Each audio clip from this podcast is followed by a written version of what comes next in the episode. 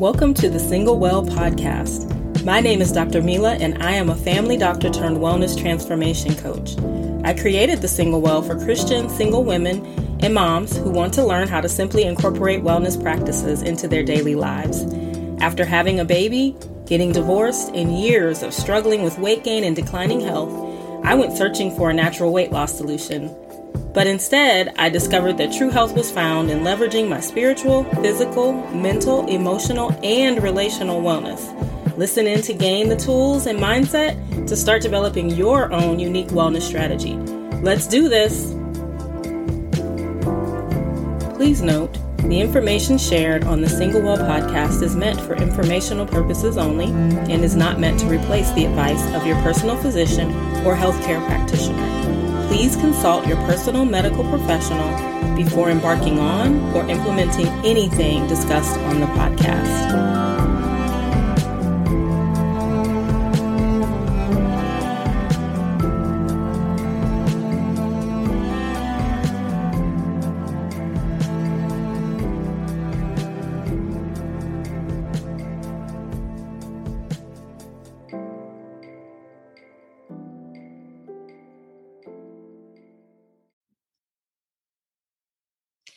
Hey, everybody. Um, welcome back to the Single Well podcast. I have a very special guest and friend, Dr. Funke Afolabi Brown, with me today. I'm going to read her bio. I told her earlier, I don't know if I can do it justice, but I'm going to read it because you need to hear about this amazing woman.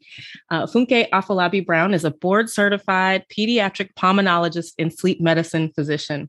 Dr. Brown is board certified in pediatric pulmonary medicine and pediatric sleep disorders. Um, as a double board certified pediatric respiratory sleep medicine physician, Dr. Brown helps her patients breathe better and sleep better. By extension, she helps improve the sleep of their parents.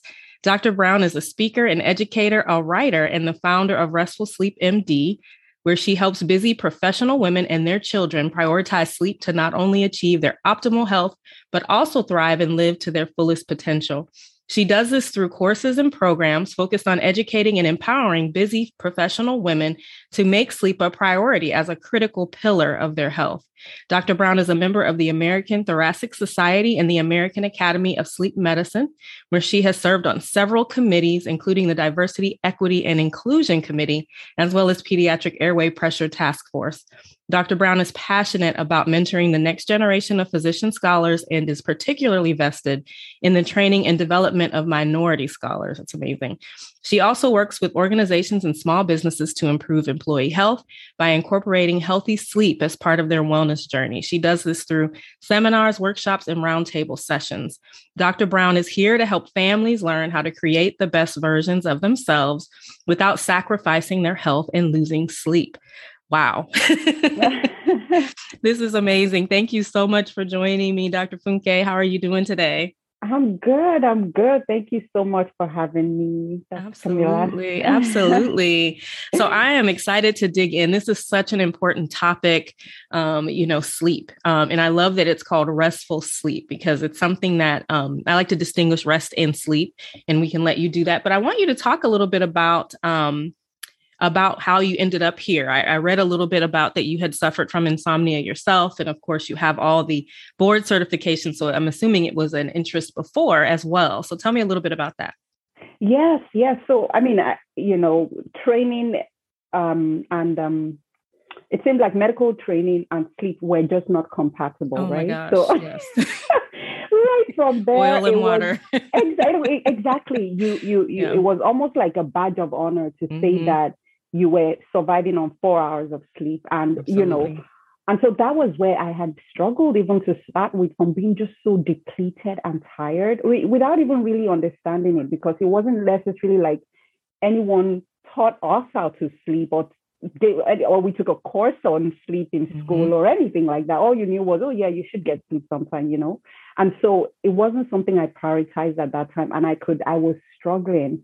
I mean, I made it through um, at that time, but I'm like, there has to be something better. You, I was able to understand, realize like I was one of those people that was really sensitive to sleep deprivation. So mm-hmm. even though people would just kind of pack their bags and go pull the all nights, I did it initially. It didn't pay off. And then, so what I ended up doing was I would, you know, take sleep first and then maybe wake up early hours of the morning. So I kind of got through that, still surviving on really short sleep and then you know training is done and then kids come in and mm-hmm. all of a sudden it's not so much the training now it's the kids not sleeping and then yeah. i can't sleep and you're constantly almost like on hyper alert right because you know they're going to cry out because they need you and my son had reflux so mm. that was a whole different condition that was also contributing to his sleep deprivation, uh, I'm sorry, to his sleep issues and also mine, right, by mm-hmm. extension. And so then I was now stuck in this spiral, right? So it started off saying, okay, it's because my son's not sleeping. And then now I'm having issues where my mind is racing as I hit, hit my, put my head on the pillow to sleep, or I suddenly wake up in the middle of the night as entrepreneurs, right, with the most mm-hmm. creative ideas yes. where it's like, oh my gosh, we're going to solve the world problem right now at 2 a.m., you know? So and then in the during the day you're exhausted so i mean a lot of that was something that i could really understand and empathize with when i started speaking to you know my moms and my clients and even seeing patients in clinic where moms are like i just don't even know how i drove here i'm so exhausted mm-hmm. and so mm-hmm. that was really the background of what really prompted me to start restful sleep md really from the understanding I gained, of course, I now went on to really study sleep and, and had a fellowship in sleep medicine.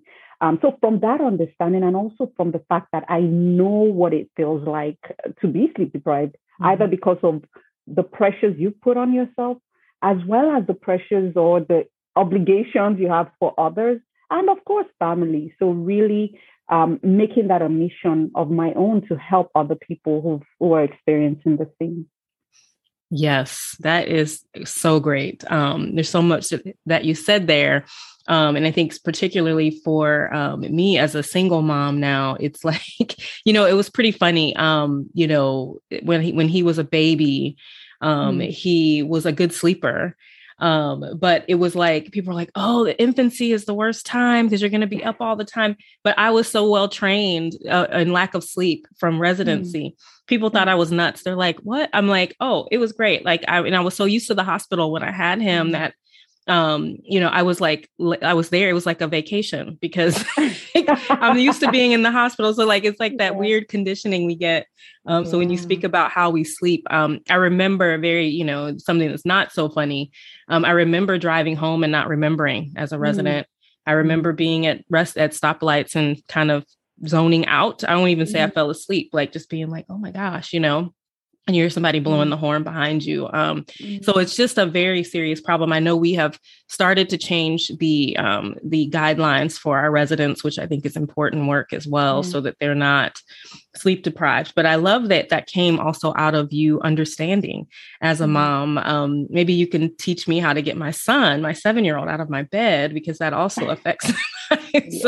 yes. that is also something that's important. And it really does affect, like when he's not in my bed, I sleep better, even though I love having him there. I do sleep better when he's not there. So, can you speak to the other? You kind of alluded to it, but the other effects of lack of sleep. We kind of are in a society where we've normalized not sleeping. Mm-hmm. Um, you know, just stay up late and do whatever. I've learned not to do that. Like, no matter how much something needs to be done, I'm like, mm-hmm. it's going to take me half the time in the morning than it is now because I'm so tired.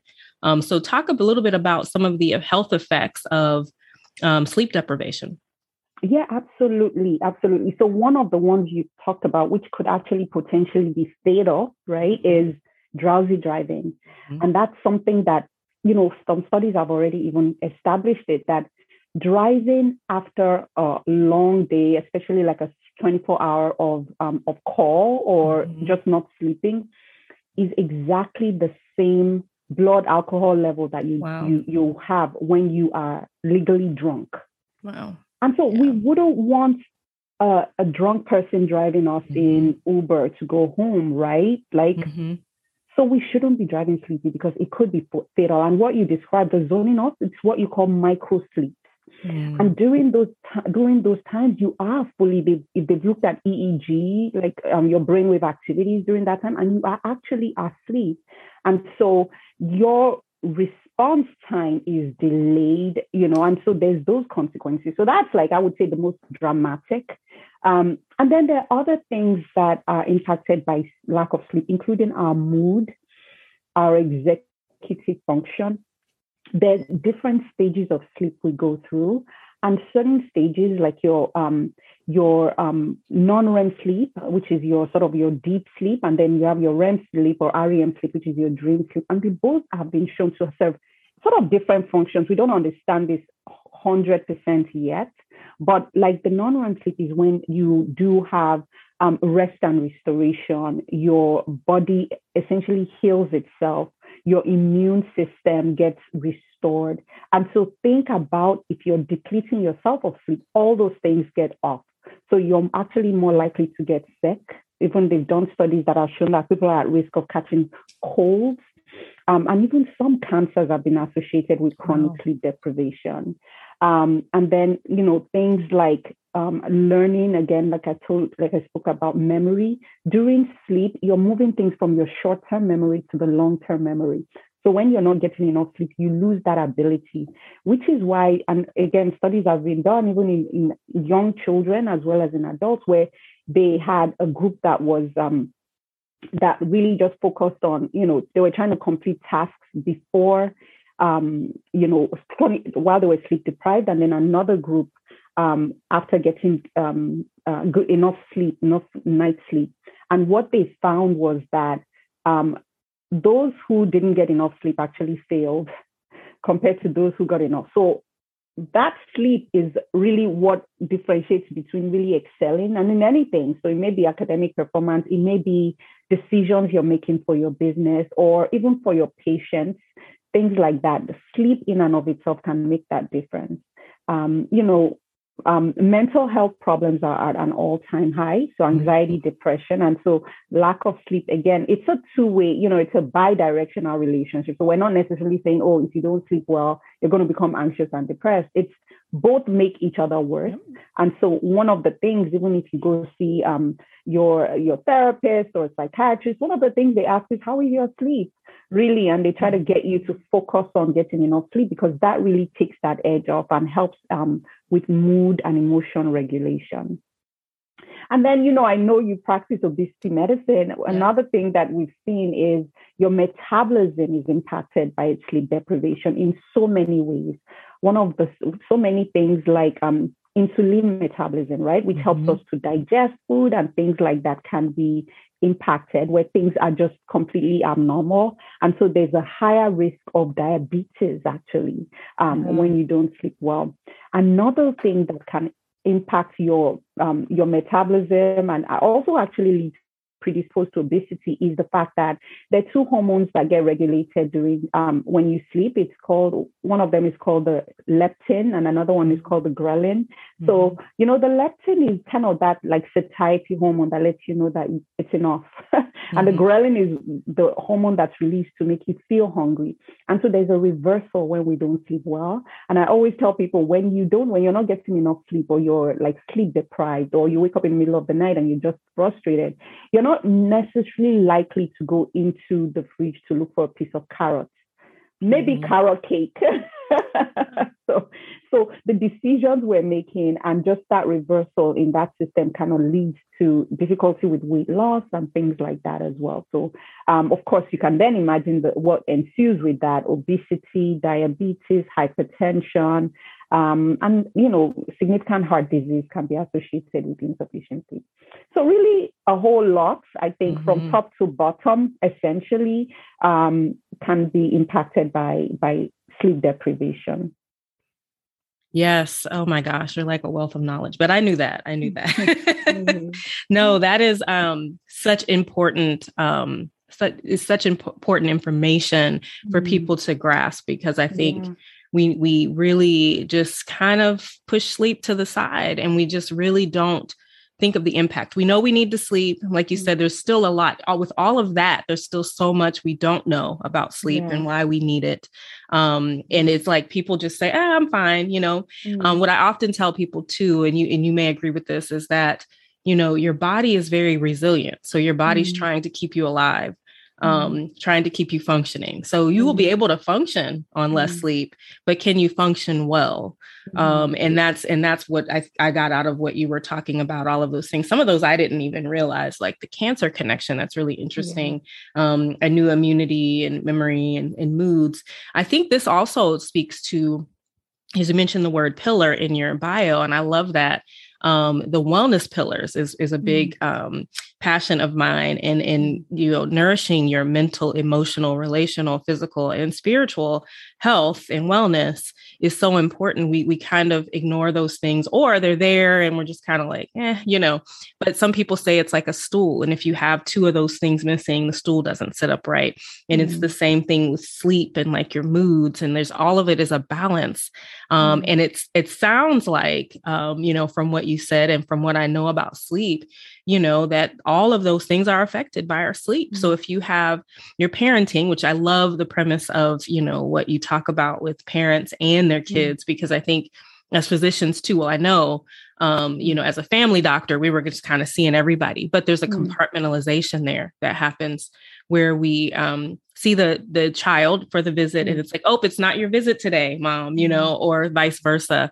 and i love that you notice that that you know hey this is you know a, a kind of a joint effort and it's mm-hmm. especially important um, with parents that may be doing it alone i mean we all you know i know i've been a married i haven't been a married parent per se but mm-hmm. um, you know i was a married woman and so i understand how that can also be be tough as mm-hmm. well when everybody has different roles and responsibilities with that but um yes i just I, I love the way you pulled that together. I think that'll be very eye-opening for people. I'd like to ask about um in particular sleep apnea. Um mm. we see that a ton in adults.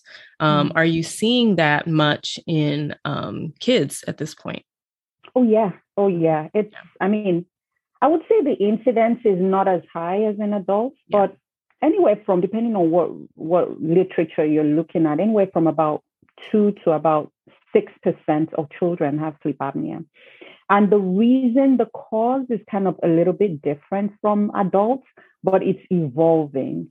So mm-hmm. the most common cause is um, enlarged tonsils and mm-hmm. adenoids. Mm-hmm. Okay. And so a lot of people, you know, when that they, they, were children may have had their tonsils and adenoids taken out either because they had frequent colds or frequent strep infections. But sleep apnea is um, is something that can be that can result from having um, adenoid and tonsil enlargement. So that's mm-hmm. usually one of the commonest. Then, like I was saying, it's evolving now because there's an obesity pandemic. And so a lot of mm-hmm. our kids are now more obese. So they're kind of having more of the adult phenotype in that sense, where just the the you know the neck size, the the crowding of the upper airway, um, the larger tongue are all risk factors in obese people to have sleep apnea. So we're seeing that even in adults, I'm sorry, in children, um, especially our teenagers. Um, and I've seen it even worse now with COVID because mm-hmm. there's a mm-hmm. lot of inactivity. So it's mm-hmm. time on devices, time at home. People are not necessarily going out and being active or playing sports and things like that. So we're definitely seeing a change um, in the in the frequency um, or the incidence of sleep apnea. Definitely something we deal with. And then another group is in children who have you know low tone, so children with developmental differences, yeah. so children with like syndromes like trisomy 21. Um, excuse me. Actually, in children with sickle cell disease, there's been a higher hmm. incidence of sleep apnea, wow. as well as in that. Black children compared mm-hmm. to whites. Um, so those are some risk factors as well. People feel like it's maybe related to just their structural, facial structural mm-hmm. um, differences, making that airway a little bit more um, crowded. So those are some some um, times we definitely are seeing sleep apnea.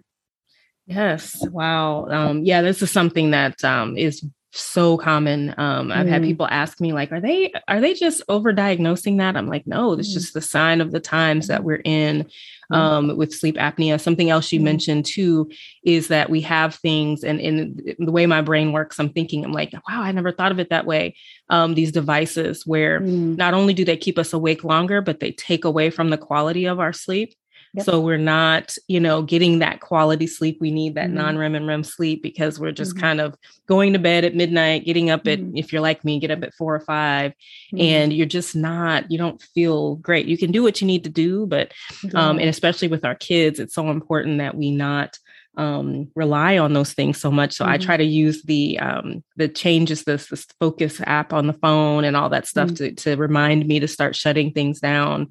Um, something else that I'm looking I'm looking at this ring light right now and I'm wondering how what effect that has. You know, because yeah. you're late at night, it's even brighter and it's like right in yeah. your face. And I know we're probably going to see some effects from that as well. It's really interesting. Um, so on that note, um, I'd like to start rounding up and have you give us some maybe three tips you would recommend to a parent that either is struggling with sleep or their child is struggling with sleep or both is usually the case um, you know how would you what would you recommend to them?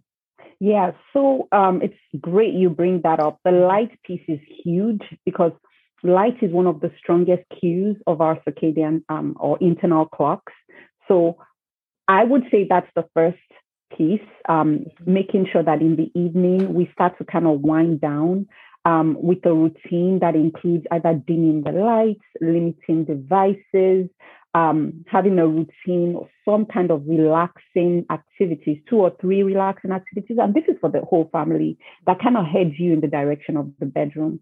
So, depending on as a parent what you like, do you want to take a bath? Um, do you want to just read a book quietly or do some meditation? You know, things like that that don't involve, you know, too much activation. So, really, I think that's one big one. And then the other one that you mentioned, which is like around setting a time in terms of when you wake up and when you go to sleep, is a huge piece. So, being really consistent with your bedtime as well as when you wake up. And so that actually includes the weekends as well. Mm-hmm. The reason why I bring that up is most people are like, listen, I'll just figure it out. And then on the weekend, I'll catch up on sleep. Mm-hmm. Um, there's someone that I follow who says, um, is it Matt Walker? It might be. He says sleep is not like a bank. You mm-hmm. can't say, oh, I'll pay it off later, because no matter what, you're not going to be able to catch up, yep. right? So no matter how you do the math, even if on the weekend you try to sleep until noon, the number of hours of sleep that you have missed is it's not going to be enough um, on, to be able to catch up on the weekend. So really being consistent with your sleep time and your wake time. And then, um, in addition to that, is uh, something else that I would say, which is um, assigning your bed for sleep. So, sleeping in bed, and bed should only be for sleep.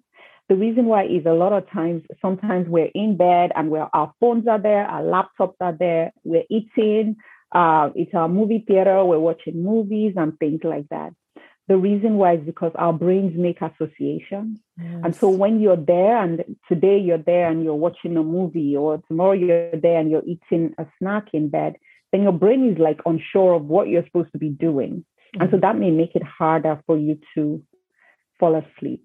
Mm-hmm. So those are just three um, I do have a, a, a, a sheet, a, worksheet, or not a worksheet, sorry, um, a checklist, I would say, um, on my website. It has six things that you should do um, in order to get restful sleep. And I really, really recommend looking at that because these are just a few that I've highlighted. But I think every single one of those, if you at least start from there, I think it's really going to set you up for sleep success. So um, you could check it out on my website. It's called restfulsleepmd.com. And you could just download that checklist to get started on sleeping well, both for you as well as for your family.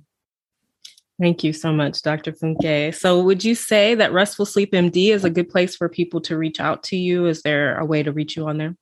Yes, absolutely. Okay. So if you do have questions, another thing that I've again because of my passion to help busy moms, I do work with moms one on one and mm-hmm. provide mm-hmm. some coaching. So that's Amazing. where you could definitely um, schedule a call just to talk and see how I could be of support. Um, that's one. And then uh, the other is if you have teenagers. That's I know we didn't really talk about them today, right. but there's a there's a they're like a whole different class of yes. their own. Um, I created a course for um, for sleep for mm-hmm. teenagers, mm-hmm. really tailored to them, speaking their language, helping them to understand what's going on in their bodies, what's going on in their minds, and what's going on with their development with sleep and how they can sleep so that we can reduce that friction and conflict that we tend to have with our teens at mm-hmm. bedtime. So you could also find that on my web, website as long as as well as so many other goodies.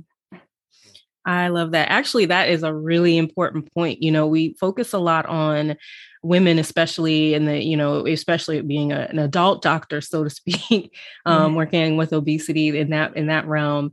Um, we talk a lot about menopause, and while you were talking, mm-hmm. I was thinking about how that is such a pivotal time for teenagers when they are mm-hmm. going through all those hormonal changes. We talk about, mm-hmm. we talked a little bit about the hormonal effects um, of obesity and vice versa, um, you know, and how that affects them. And I can just imagine all of the things going on when you're a teen, especially nowadays with all mm-hmm. of these other things affecting your mm-hmm. sleep. You know, all of those things we mentioned affect them. They're new drivers, they're um, learning to you know mm-hmm. not drive while drowsy they're learning they might be getting into things that maybe you know affect their sleep um, I mean, it's mm-hmm. just a million things to think about. So I think that's such important work. That's such a great idea. I'm glad you you have that available. I think a lot of people will benefit from that course as well, and your coaching, of course, which is yeah. really exciting. So, yeah. So yeah. So thank you for um, for coming on the single well. Do you have any parting words for our uh, listening audience? Yes yes, I would say thank you so much for having me. And I would say to anyone that's listening, no matter where you are in your sleep journey, you could just, a lot of times, you could just make that switch. It's a mindset. You could choose to prioritize sleep. And, you know, it's, it may seem like a small change, but every single change you make to prioritize sleep will help in helping you to become that better version that you really want to be. Absolutely. Such profound words. Thank you so much, Dr. Funke. We'll have to do this again sometime. Yeah, yeah. Thank you so much.